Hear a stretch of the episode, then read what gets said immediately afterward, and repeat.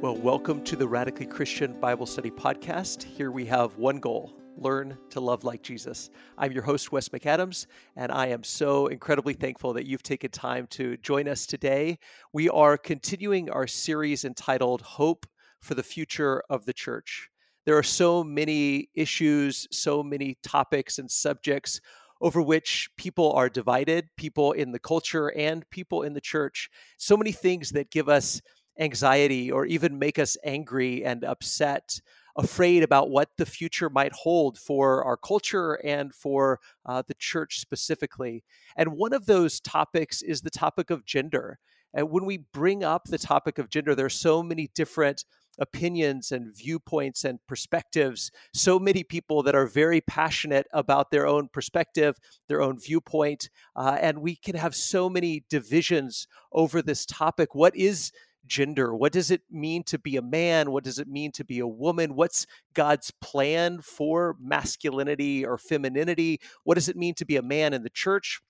What does it to, uh, what does it mean to be a man at home or a woman in the church or a woman at home? Uh, so many different perspectives complementarians uh, who believe that there are distinct roles for men and women and egalitarians who sort of don't believe those or push back against the complementarian roles. And then the the frustration and anger that different groups feel towards each other the defensiveness that goes into all of this. But as we think about gender as we think about our roles in the church and in the world and in the in our families we need to figure out how to navigate this with grace and with hope. And with that in mind, I want to introduce our guest for today, who is Dominic Venuso. Dominic, thank you so very much for being with us uh, today. Dominic is the preacher at the Rochelle Church of Christ in Rochelle, Illinois. And I am so excited to have you on the podcast, brother.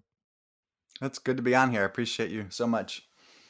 Well, I we this is the first time we've interacted um, eh, on online. Uh, we've interacted uh, through Facebook several times, and I see your posts, I see your comments and things that you say, and I have so much respect for you, and and I know that you'll bring a lot of wisdom and grace to this subject. So as we as we think about the the state of affairs in the church in the world, as you sort of look at things as it pertains to gender, how would you describe things? The the good the bad the ugly how would you describe the way things are today?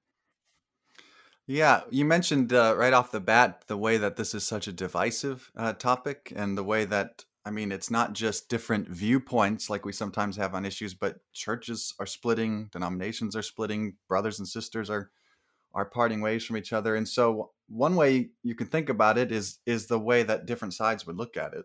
So one side might tend to say one of our problems uh, is that there is maybe uh, doubt about what the bible says that that they see maybe what the bible seems to be saying and disagree with it. And so there's a sort of eroding of biblical uh, trust in, in the biblical text. There are others who we might be worried are are just playing what's playing with what's in the Bible and are are kind of throwing up confusion about it.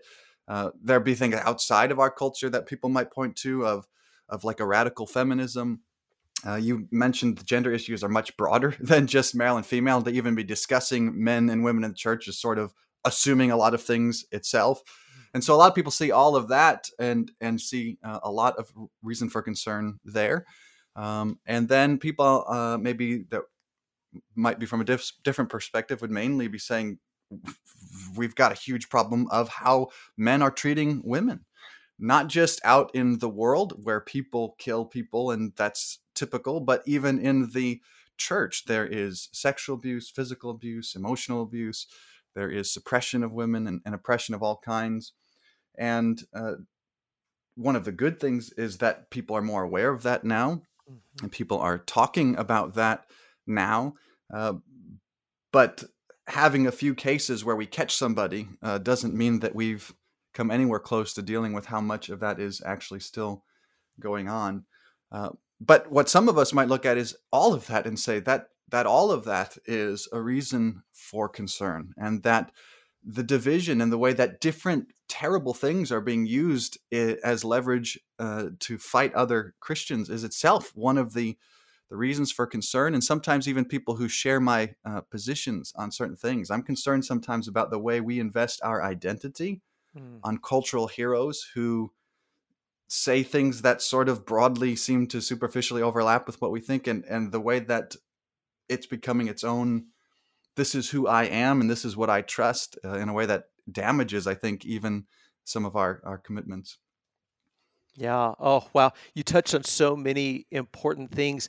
And I, I think that we've talked about several different topics in this series, but I think this is one of the the hot button types of, of things where we not only like you said disagree with each other but we vilify each other and and where somebody who is a complementarian looks at an egalitarian. So, a complementarian, again, somebody, for those that may not know, complementarians believe that there are distinct roles for men and distinct roles for, for women in the in the home and in the church.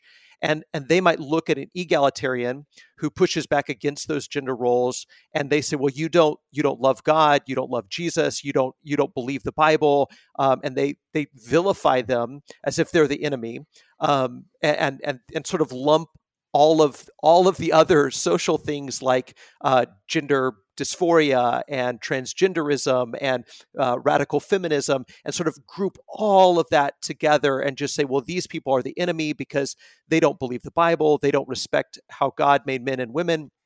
And then on the other side, you have these people that are egalitarian um, who vilify complementarian people and say, "Well, you are oppressive to women, and you, you know, you are patriarchal and you know and, and the, even though i find myself in the complementarian camp because I, I believe that's what scripture teaches but at the same time they're not entirely wrong when they say there has been, like you said, abuse of women. There's been sexual abuse, and there has been this sort of denigration towards women over the years, and and even oppression. And so it's just such a tangled web that we have. But as you said, I'm so glad that you said this, that there is now more of an awareness of the abuse and the oppression. But I think, as with so many things, there's this tendency to pendulum swing from one side or the other, or this false binary that says, well, you either have to be in this camp or this camp. Um, yeah, I, I just I, I appreciate so much what you what you brought out. Are there what are some of the good things that you see in the church uh, right now, um, as far as maybe from from preachers or teachers or elders or or women in the church that that you see navigating these these topics well? Um, so I have limited experience about things. So that was one of my hesitations with with this series is what do we mean by the church and what experience do I have of the church broadly, you know? Um, but just from my own limited perspective, some of the good things that I see would be a raising awareness, a rising awareness of of these issues, and um, and some of the disillusionment, which is not mm. something you'd say is good necessarily, but some of that disillusionment is good if our trust was misplaced. If we mm. have heroes who turned out to be wicked men, it's a good thing that we know that now. Or if we see habits that we have that were um, not allowing people to feel safe to bring accusations. It's good that we know that those things are happening now. And I also think um, all of the debates about these things, if we actually do care about what the text says, I, I find them helpful, even views that I disagree with, to uh, really open my eyes to assumptions that I bring to the text. And, and so I do think it gives us an opportunity to um, look fresh at what the biblical text is saying and to, to renew our commitment to being faithful to what Jesus says, and um, and I do think we do have a wider um, appreciation of the contribution of women uh, in our churches, even in churches where we might still not think that certain roles are there, as as prejudices come down and uh, as uh, we recognize some of that, even in in churches where certain roles are still limited, I still think we are maybe being able to appreciate contributions that maybe some didn't. I don't know if that's generally true or not, but uh, yeah. uh, that w- would be one potential good. Yeah, that's really you, helpful. You, yeah. What do you see as some of the goods? That's actually one of the things I'd be curious about. Yeah, and and I mean, and it's so hard to separate. And, and, you're pointing out some of this. It's so hard to separate some of the good from some of the bad because I think while there, and it's hard to make general general statements and, and generalize some of this stuff. But but as we see some people coming towards a a balanced perspective. I I, I never want to present it as if the, the truth is always somewhere in the middle, but there's a lot of times where that's true, where there there each side is presenting some elements of truth that that need to be listened to. And like you said, I I think that we're we're reading more widely and broadly. Um, we are listening to voices more broadly and widely, uh, recognizing some of our biases. So I think I think all of those things are are true. And and then I think that there's pushback to that, and there's fear and anxiety and people are becoming further entrenched. And you you mentioned um, you know heroes, and and it's it's interesting to me and very concerning to me how I'll see Christians uh, gravitating towards cultural voices. Um, people in the culture, I don't want to mention any names, but especially on the more quote unquote traditional side of things, people that aren't Christians in any way, shape, or form. They're, I mean, some of them are atheist, agnostic, um, very vulgar people, and they will they will applaud these people and platform these people and put them on a pedestal because they they see them doing an important work of pushing back against the radical feminist movement or the transgender movement or whatever and the fact that they are aligning themselves and allying with these groups of people is very concerning to me because their the entire philosophy and worldview and perspective is toxic to the core and the way that women are talked about the way people are talked about. These people do not embrace the idea that we do about loving our enemies and listening to our enemies and and, and being gracious and kind. And so the fact that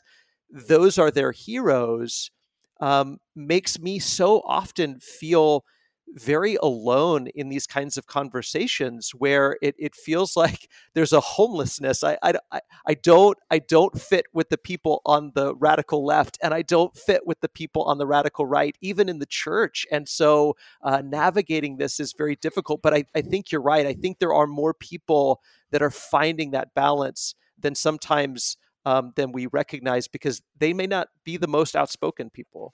Yes.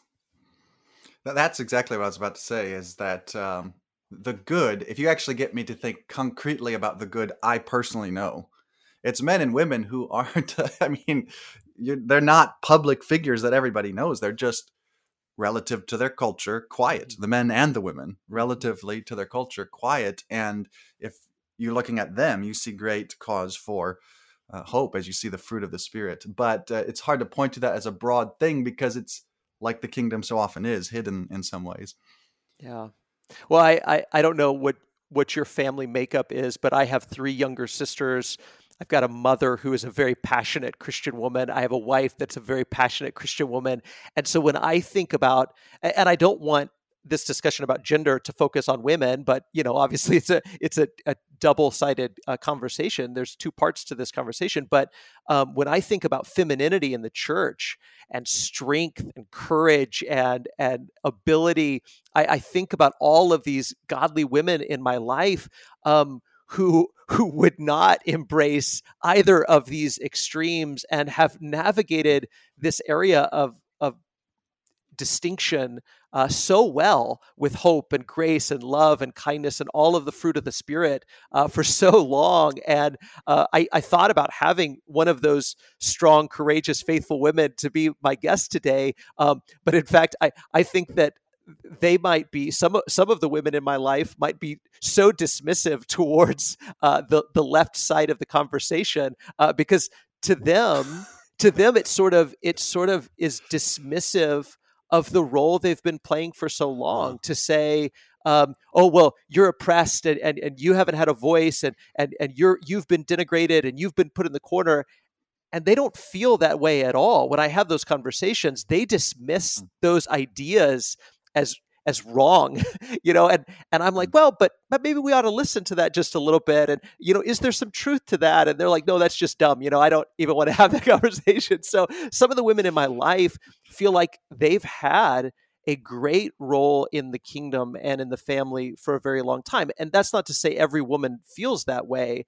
Um, but certainly, like you said, there's so many people behind the scenes that have been navigating this well and and feel like they have a voice and have done so with hope and grace uh, for a long time. But but sometimes they're not the most visible people in these conversations. Yeah, agreed.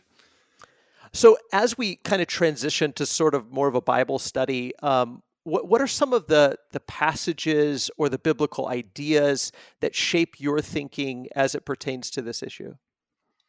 Um, yeah, so for me, it's not uh, like a lot of things. It's not going to be just a couple of proof texts, and that's Yeah. the way that um, certainly in the past this debate has usually gone on. Is a few proof texts that each side sort of pits against the other. I think on both sides now there is more of a growing awareness.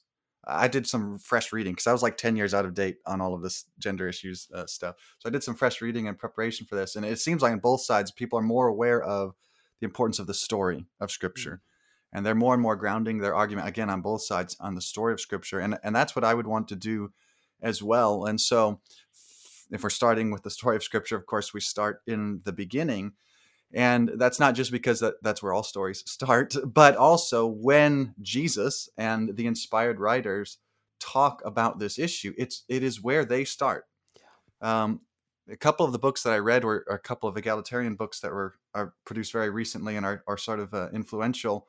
And what I re- was reminded of as I read those is how complicated some of this actually is. And if I was trying to read it from the perspective of, well, partly this this podcast, just people who be listening who maybe don't necessarily have training in historical context, in Greek, in how you put the whole Bible together, in cultural awareness, and I mean, like literally every part of Bible interpretation comes into uh, this issue.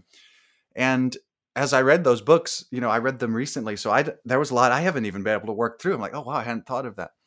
But one of the main things that that I noticed as a difference is how how we read the beginning. And if you look at each of the texts on this, um, whether it's roles of men and women in the church, or uh, roles in marriage, or just marriage itself, again and again in basically all of the texts that are directly about it, non-narrative texts that are directly about it, they again and again go to the beginning. So Jesus in Matthew 19, when asked about marriage, he goes to Genesis in the beginning. Ephesians 5, uh, talking about wives uh, and men and husbands, goes to the beginning. First Corinthians 14 has this reference as the law also says, and people debate is that uh, the beginning or not, but a lot of us think that he is referring to the creation principles. First Corinthians 11, uh, when it's talking about the head covering, goes to the beginning. First Timothy 2 goes to the beginning. And as I was reading some of the egalitarian works, they they will observe that any particular one of those, how you are connecting that reference to the beginning is it's not so clear in any particular one. Mm. And I think that that there's fair discussions to have there.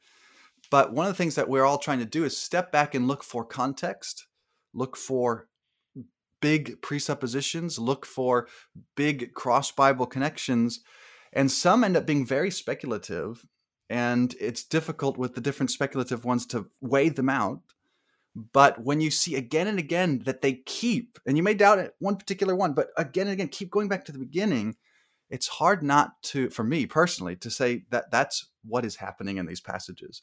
That actually tips the scales for me in some of the more ambiguous cases that this is what the people of God keep doing as they keep going to the beginning. And so we should go to the beginning. How much do, do you want us to read uh, in this?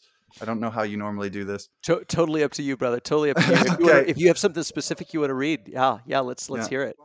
Well, it's just trick. I mean, like Genesis one, uh, it, I assume people know it, but then I Sure. never know what to want to assume. But you know, Genesis one, he creates them male and female, and uh, he creates them in his image.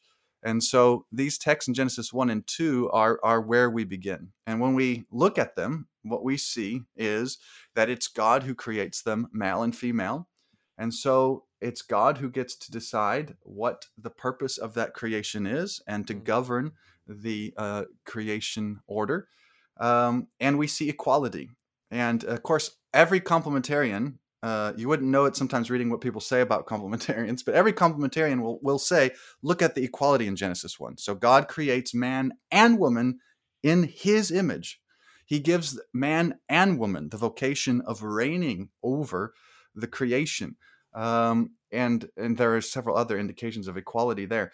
Uh, but what I want to emphasize is we we shouldn't just throw that in there as a way of saying, you know, we believe in equality too. Now let's talk about what we really want to talk about. um, we need to really recognize what it means for women to be made in the image of God and to feel the very awesome weight of that when we talk about our brothers, uh, well, uh, and sisters uh, in this case, that these are people made in God's image. They are intelligent, they have capacity for reason, they are dynamic, they're creative. And if you want to oppress them, you're dealing with a formidable being made in an even more formidable God's image. Mm-hmm. And so equality is a very weighty and serious thing we need to pause and, and reflect on. Yeah. I think so often we jump, like you said, we we we give just kind of a passing agreement to this idea of equality and then we move on to what women can't do and and and we are really missing the boat if our conversation about gender revolves entirely around what women can't do. There's so much we, we have to talk about what men should do, what women should do, the the partnership together that they have in God's creation in bearing the image of God. So much positive and again, you know, this series is all about hope and and I'm so glad that you said that because because yes, we have to emphasize what we what we're for. I think so often, especially again, I, I, hate to pick on churches of Christ, but but I I'll, this this is what I know. Um, you know, I so often um, we're we're we're known for what we're against rather than what we're for, and we are for the fact that women and men are image bearers of God and we're for that that partnership and that equality in the kingdom and the creation of God. And so yeah, I think so often we just sort of pass over that so quickly and you're right that's a that's a point of common ground that both egalitarians and complementarians have and and we need to not pass over that quickly at all and then of course the other part where there would be disagreement would be uh, on the distinctions now and, and, that would really depend who you're talking to i mean there's a whole range of, of views here but but as i read the beginning um, there is a distinction in uh, the creation itself there is male and female and that seems to be intentional um, I mean, God did it. And then uh, there also seem to be roles. And I, I, I, think from our cultural perspective, it may not be clear when we look at it. But when we read what the inspired writers say, and we read people from the ancient context, they do see a distinction in roles in Adam, when we get to chapter two, being created first, and as the lone human, first being given this mission. We find out in chapter one, yes, they're both given the mission, but initially that responsibility and task is sent uh, given to the man, and then it turns out he can't do that himself, and he's alone, and uh, it's the one thing in all of creation that's not good, and so he creates woman from man to be his uh, counterpart to join him in this mission. And there's something about that order and about the way that each character comes into the story that later biblical writers seem to see uh, uh, uh there's something about that they seem to see that indicates roles uh, in marriage and somewhat more broadly because our, our, beginning text for marriage and for men and women is the same text um, and how that all works out is you know difficult to work out but that that's generally what uh, what we see is there is a difference and it seems to be a purposeful difference with different roles not that makes one lesser or inferior or that makes one have some totally different mission, um, but both made in the image of God, different, uh, but set to the same uh, mission. Yeah, absolutely. And I, I, think that, and I love that that you you started the conversation there because, like you said, every argument that Jesus or the apostles make that is about these issues, whether it's marriage or the roles in in in family or in the church that it's all anchored in this creation narrative in this story and it it is supposed to shape not only the Jewish thinking, but but now all of us in Christ, it's supposed to shape our thinking, and it it does. You know, one of the things that I think it it does is it push. It, this may be uh, more as we we wrap up. I don't know, but um, it pushes back against both sides. I think both sides of this debate tend to overstate their case. Um, on the one side, the egalitarian says, "Well, you know, it's it's all about the fall, and and originally there was no distinctions, there were no roles, there was no hierarchy, but then because of the fall and the curse that was placed on man and woman, well, then now there's now there's a hierarchy but that's all being undone in jesus. And the complementarian says no no no. It would from the very beginning even before the fall there were distinct there were distinct roles. But i think that the the egalitarian overstates their case some and the complementarian overstates their case in in saying oh no the complementarian says well men and women are totally different just completely utterly different and we we assign all of these different traits uh, to masculinity. We say, well, men are strong and men are powerful and men are warriors and men are this and men are that and men are this. Well, as you follow the biblical narrative, I, I think so much of what we think of as biblical masculinity or what's called biblical masculinity is really American masculinity or Western masculinity. And we have tried to impose that upon the text and assume that a lot of these things are inherently masculine or even inherently good and some of them aren't even inherently good especially as as we have been reformed and reshaped because of Jesus. And so those that like want that divide between men and women to be so broad and so distinct as if women are these totally different creatures and men are these totally different creatures i think that the creation narrative it undermines a lot of those cultural and traditional assumptions um, these um, uh, what, what's the word I'm looking for? Uh, stereotypes. The, the, stereotypes that we have about men and women. You say, well, men men like sports and women like shopping, and it's like I don't know. My wife likes sports more than I do, and I, I, I probably would like them all more than she does. You know, so does that make me feminine and her masculine? You know, all of these stereotypes in an effort to differentiate between between men and women, it really actually is counterproductive and it's undermined by the creation story itself. And I think on the other side, you have that kind of thing as well. Yeah. That kind of gets to the next stage of the biblical story, which is the fall.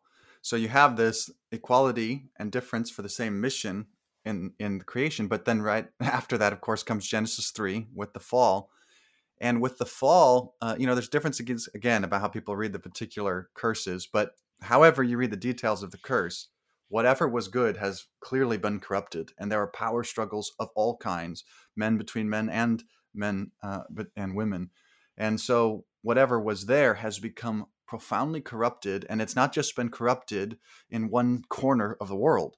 All sin and fall short of the glory of God creation itself has been subjected to futility and the nations lie in the power of the evil one which means that whenever we get beyond what the text actually says and we start filling in this is what we think that it means or looks like and these are the differences and these aren't we need to be very suspicious because a lot of those things are going to be more informed by our fallen world which is so complicated and not what it should be.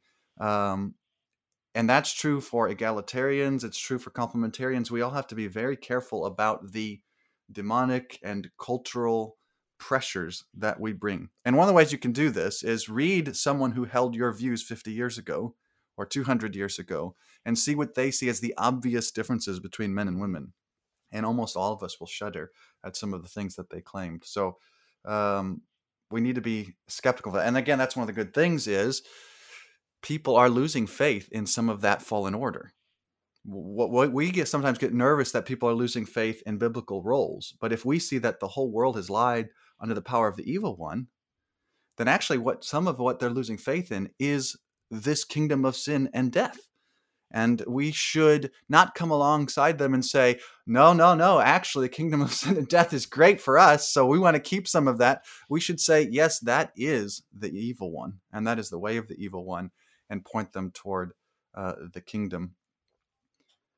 That I mean, that is such a great point, Dominic. I mean, I, I I think we could spend an entire hour just talking about that idea right there. That tendency that I see right now eh, eh, to to push back when like when the Me Too movement came out. I'm sure there were all kinds of negative things from a Christian perspective, negative things associated with the Me Too movement.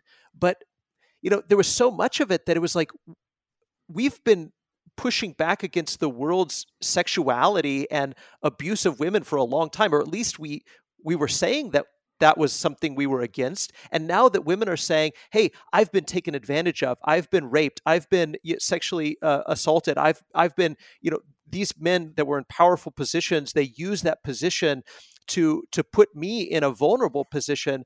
I mean, we should have been like, yes platform these women. Let's speak out against this. We should have partnered with with that pushback. And instead it was like we were partnering with the abusive men. And it was like no so you're on the side of these eh, sexual predators? I don't even understand why we are allying ourselves with as you said the kingdoms of sin and death. We we ought to be you know saying yes i don't i don't agree with radical uh, feminism or whatever but i do agree that men have been sexual predators and and they've abused their their power and their positions. And as christians we ought to be the first to to expose the sin. But I, again I, I think that so often we're in in a defensive mode. We are entrenching ourselves with all the wrong people and for all the wrong reasons. Yeah.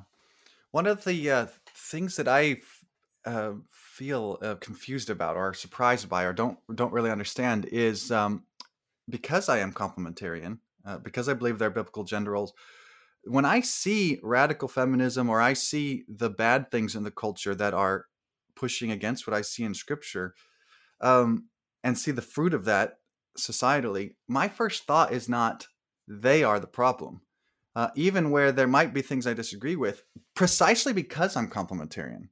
And what I mean by that is if we believe men have the responsibility of leadership, um, it's really weird when things go badly wrong that we say it's the women you gave us uh, that are the problem. It doesn't really make sense. I could understand um, someone who doesn't really believe what the Bible says about male leadership handling things that way. But when I see things going wrong, my first not thought isn't how do we how do we confront that? It's what's going wrong in our leadership, what's going wrong in our teaching that this fruit is coming about. Um, this would take a whole lot, lot of time. Uh, so, but a thing I'd recommend people doing is read Judges closely with gender roles in mind. And what you'll see is, yes, there's some of the most subversive stuff happening there, but the blame is placed on men. And I think that would be one of the things we should walk away from when we see this fallen world is the responsibility of men and how we've failed. Um, uh, do you have more on that, or I have another part of the story we can move on to? No, I think I think that's exactly right. I think that's so important that that I think that that power struggle is exactly what the fall is all about. And like you said, it, there, there's so many more applications to that than simply um, men and women. It's it's men and men. It's women and women. It's it's all of these these power struggles and these power dynamics that we have going on. Um, but like you said, if if we do believe that that scripture is calling men to lead then it has to be then, then the buck has to stop here. We have to be the ones to take responsibility and to say we haven't led well. We've we have and again generally speaking abused our power and and used it to to control and to manipulate and to abuse and to oppress and and people are right for calling that out. The answer the solution is always Jesus. It's always to come back to scripture. But I think people are right in calling out those problems that that male leadership has had. Yeah. So what you just said is of course the last part of the story, which is Jesus. So men have the responsibility. And when you look at one one of the ways I see uh complementarianism come out, by the way, is Romans 5 and 1 Corinthians 15. When the human story is told, the sin is held to Adam even though technically Eve sinned first, it's Adam who's held responsible. But the solution is not one of us says, All right, I'm Adam. I've got my beard oil. I pick up heavy things, I put them down, and I, I fixed it. Uh, that, that's not how it comes. It's a new Adam, not from among us, one that God sent as he took on flesh and dwelt among us. That is the Adam who now fixes what we have failed to to fix. And so uh, we see Jesus, his gospel, as the solution. His life, his teaching, his death, his resurrection, his outpouring of the Spirit, and his promise to return. These are the things that bring justice. These are the things that save humanity. These are the things that empower us uh, to be what we're supposed to be. And so here we could talk again about a lot of text. I don't know how long uh, you plan to to go on these, but maybe just reference quickly, just so we make sure we mention some of them. That Galatians three means that we all now are one in Christ, male, female, Jew, Gentile, slave, or free. We are all one in Christ, where we didn't have a place because of different kinds of sins and oppression. We now all have a place. Um, one of the uh, powerful ways of illustrating this is oddly um, muted in gender neutral translations. Um, a lot of the gender neutral translations are helpful because they make us realize it's for all of us. But one of the things that sometimes gets muted there is uh, that we are all sons. And we want to say, well, we're all sons and daughters. And, and that's right. And so I'm fine with translations doing that. But you do have to remember that these were written in a patriarchal world. Mm-hmm. And what is being said is that there are rights and there are privileges and there's an inheritance that is unique to sons. And now all of us, male and female, are in that sense sons because of what Christ has won for us and the redemption he has secured. Um, so there's the blessings Christ himself gives us of forgiveness and of life and renewal. And there's also the way he has redefined rule. And I, I did want to make sure I said something about this because uh, to me, along with Genesis 1 and this, these are the two most important things to say about this topic. When people say, Do you believe in complementarianism or do you believe in patriarchy or do you believe in hierarchy? There's a word sort of built into that idea, and that is that archy word, the, the word rule. Well, do I believe in hierarchy? Uh, do I believe in rule like the nations think about hierarchy? Do I believe in patriarchy? in the way that the nations think of patriarchy. Well, here's the text I do want to read. So let's go to Mark uh, Mark 10. Let me I got to flip there. Um should have had this ready, I suppose. No, I'm so glad that you're going there as you turn over there. I'm so glad that there's so many things that you just pointed out. Even even the Galatians 3 idea of of sons, uh, that's something that I often try to point out in that text as well that that women aren't made to be men in Christ, but they are made to be sons. They they are full heirs of the promises that God made to Abraham, just as Gentiles don't become Jews in Christ, but they do become the sons of Abraham. They do become mm. descendants mm. and, and heirs of these promises. And it's interesting with that text how how you have some people who try to eliminate gender differences or gender distinctions, but at the same time would want to highlight racial or ethnic distinctions. And, and, they would say, oh, no, no, being in Christ doesn't get away from the ethnic distinctions are we have a beauty in all of these ethnic distinctions and i would agree with that and say amen amen. Yes it's it's a beautiful thing that every tribe and language and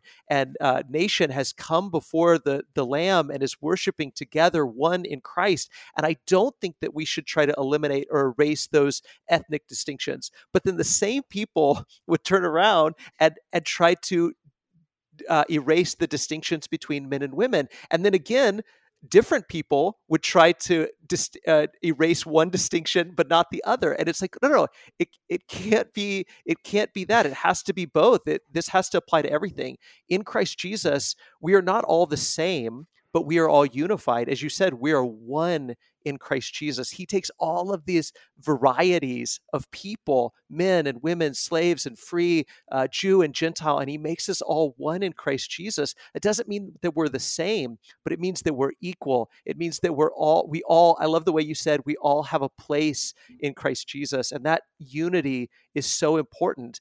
And, and there's always diversity with unity in Christ, and it's a beautiful thing. Yes. Yeah. Amen. So uh, Mark 10, um, verse uh, 43. Well, let's start with 42. And Jesus called to him and said to them, You know that those who are considered rulers of the Gentiles lord it over them, and their great ones exercise authority over them. But it shall not be so among you. But whoever would be great among you must be your servant, and whoever would be first among you must be slave of all. For even the Son of Man came not to be served, but to serve, and to give his life as a ransom for many. So, if that is what rule means now, it is distinctively, explicitly not the rule that we all understand being part of the nations. I don't believe in patriarchy of that kind, of that rule. I don't believe in hierarchy, even of that kind, of that rule. The rule that we believe in is the self sacrificial initiative of Christ and the self giving, the self denying of Christ.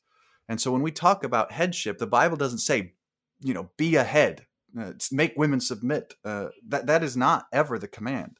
Sometimes that's the command Christian leaders give. I, I know uh, people who've had leaders in the church say, you need to get your wife under control. Hmm. That, that's not something I see in scripture at all. That's let's do what the Gentiles do. Um, that man, it doesn't sound like, was saying you need to get crucified more for your wife, uh, which is the only real rule that we we have. Um, I'm also concerned in in the culture of people who are wanting to give that now to everybody. Um, that we're going to solve uh, the problem of male rule by giving that same kind of lording it over to everyone to battle it out. That that won't won't help.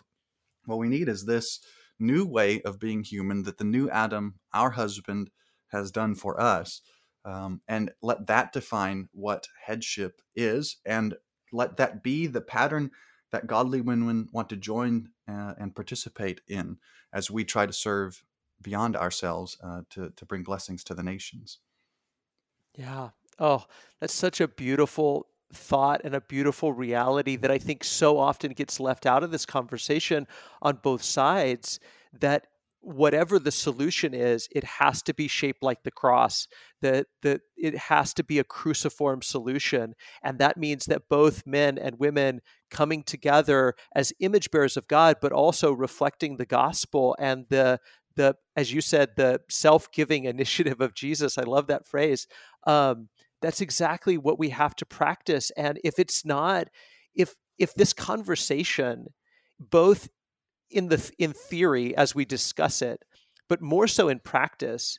If there's not the fruit of the spirit, if it's not full of love and joy and peace and patience and kindness and goodness, then it, it's not Christian. And th- I think that's one reason why so many on the tra- quote unquote traditional side are so quick to run to these culture warriors who are not Christians and to mm-hmm.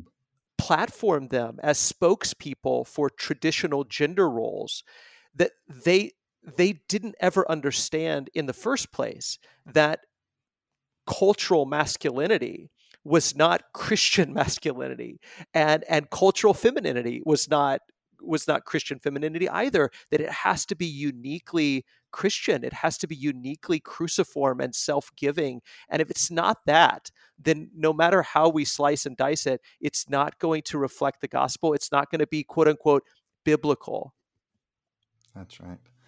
Um, one of the texts that's very similar, of course, is Ephesians 5 about husbands and wives. And he patterns the roles of men and women on uh, Christ and the church.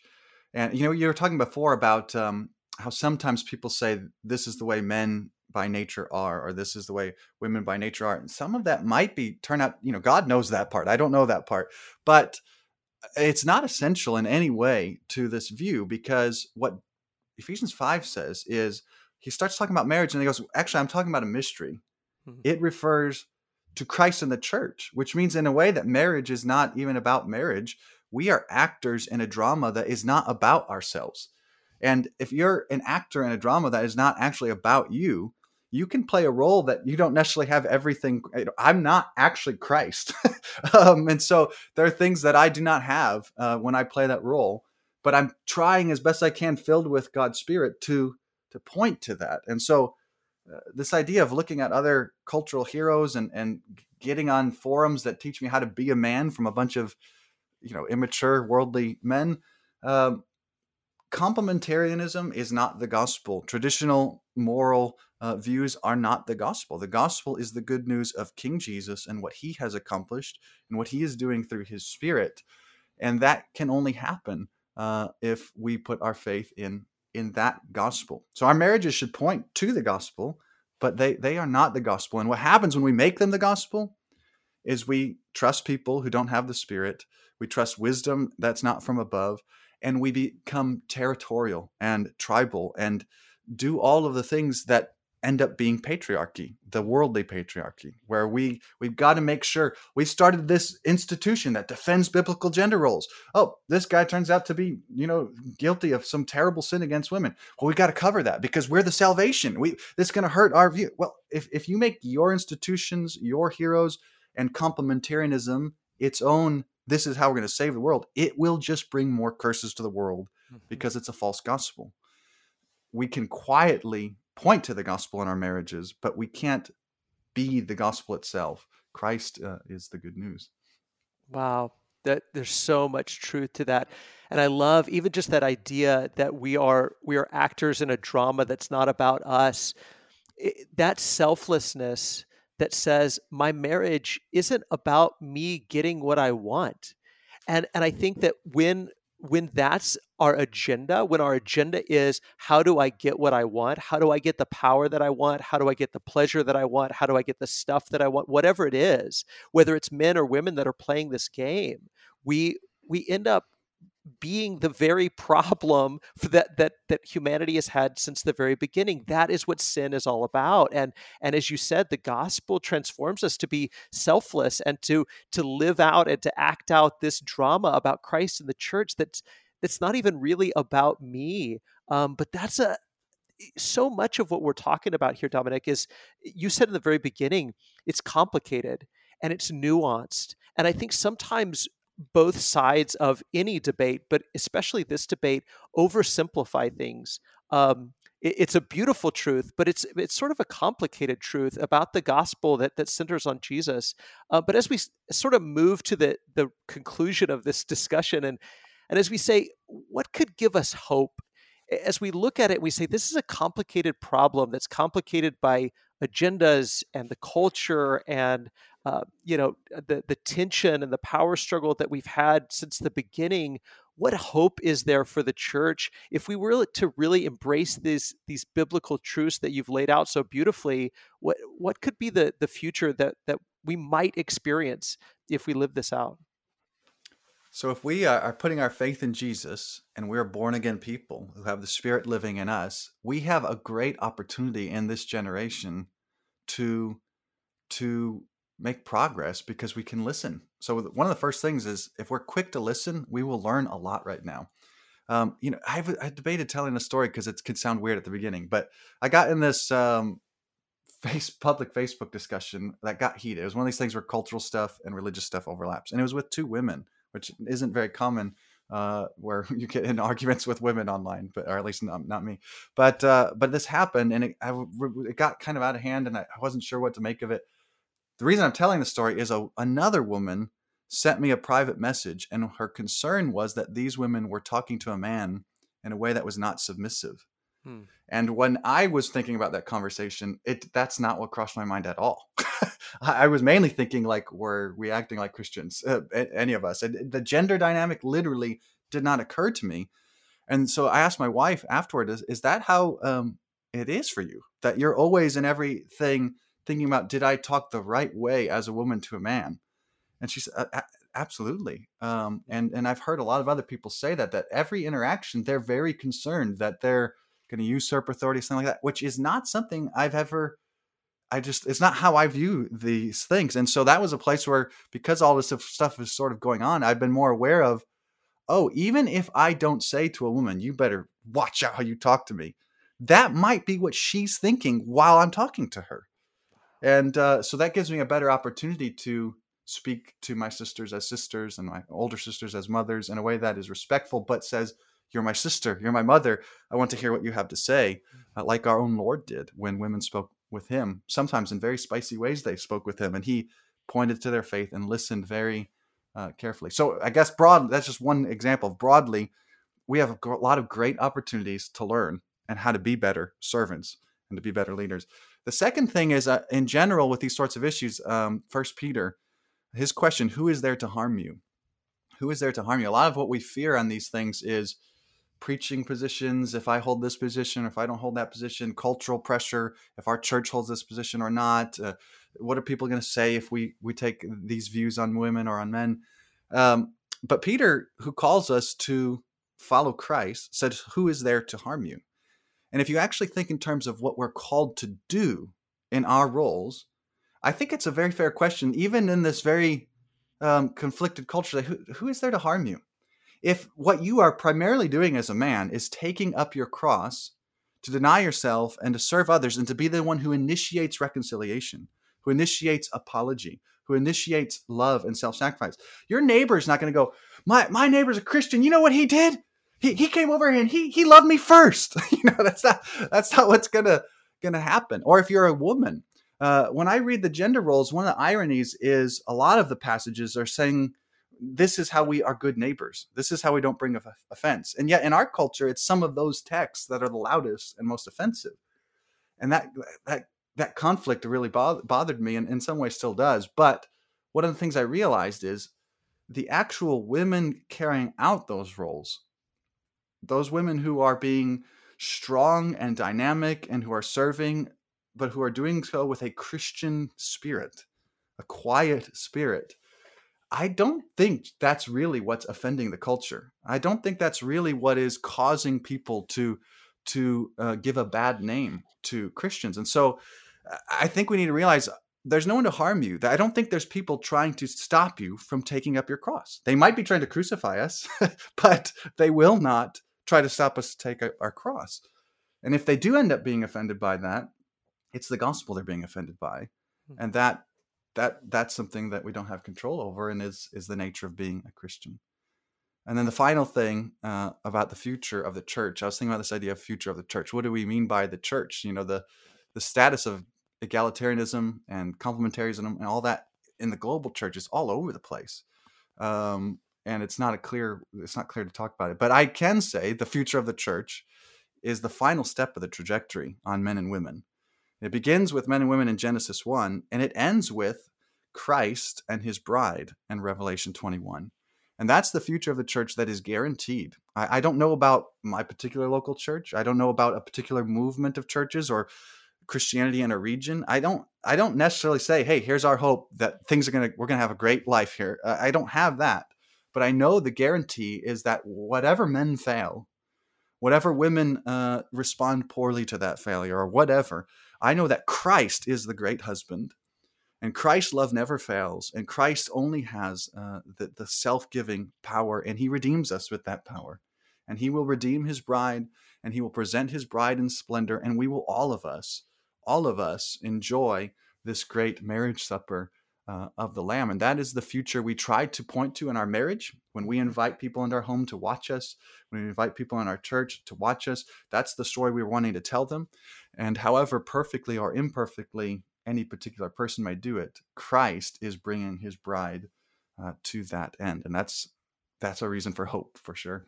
Yeah. Amen. Amen, brother. I mean, that's that is what gives us hope in the present is by looking at the future and knowing it's all going to work out and there is going to be that ultimate beauty and unity and reconciliation and there's going to be no more power struggles and there's going to be no more ambition and there's no good, going to be no more oppression uh, or, or being uh, predatory or whatever is plaguing humanity now, all of that's gone. And then we do our best to live that out in the present. And if we'll just do that, then it, it can be better than it is. And ultimately, it will be it will be perfect in the end. So Dominic, thank you so much for your thoughts on this, for uh, what you're doing for the kingdom of God, and and uh, I I pray that uh, the Lord continues to bless you, brother. Thank you so much. God bless. Thank you so much for being part of the Radically Christian Bible Study podcast today. We hope that you've enjoyed this episode. I want to give a special thanks to Travis Pauley and to our McDermott Road church family for making this podcast possible. As always, we love you, God loves you, and we hope that you have a wonderful day.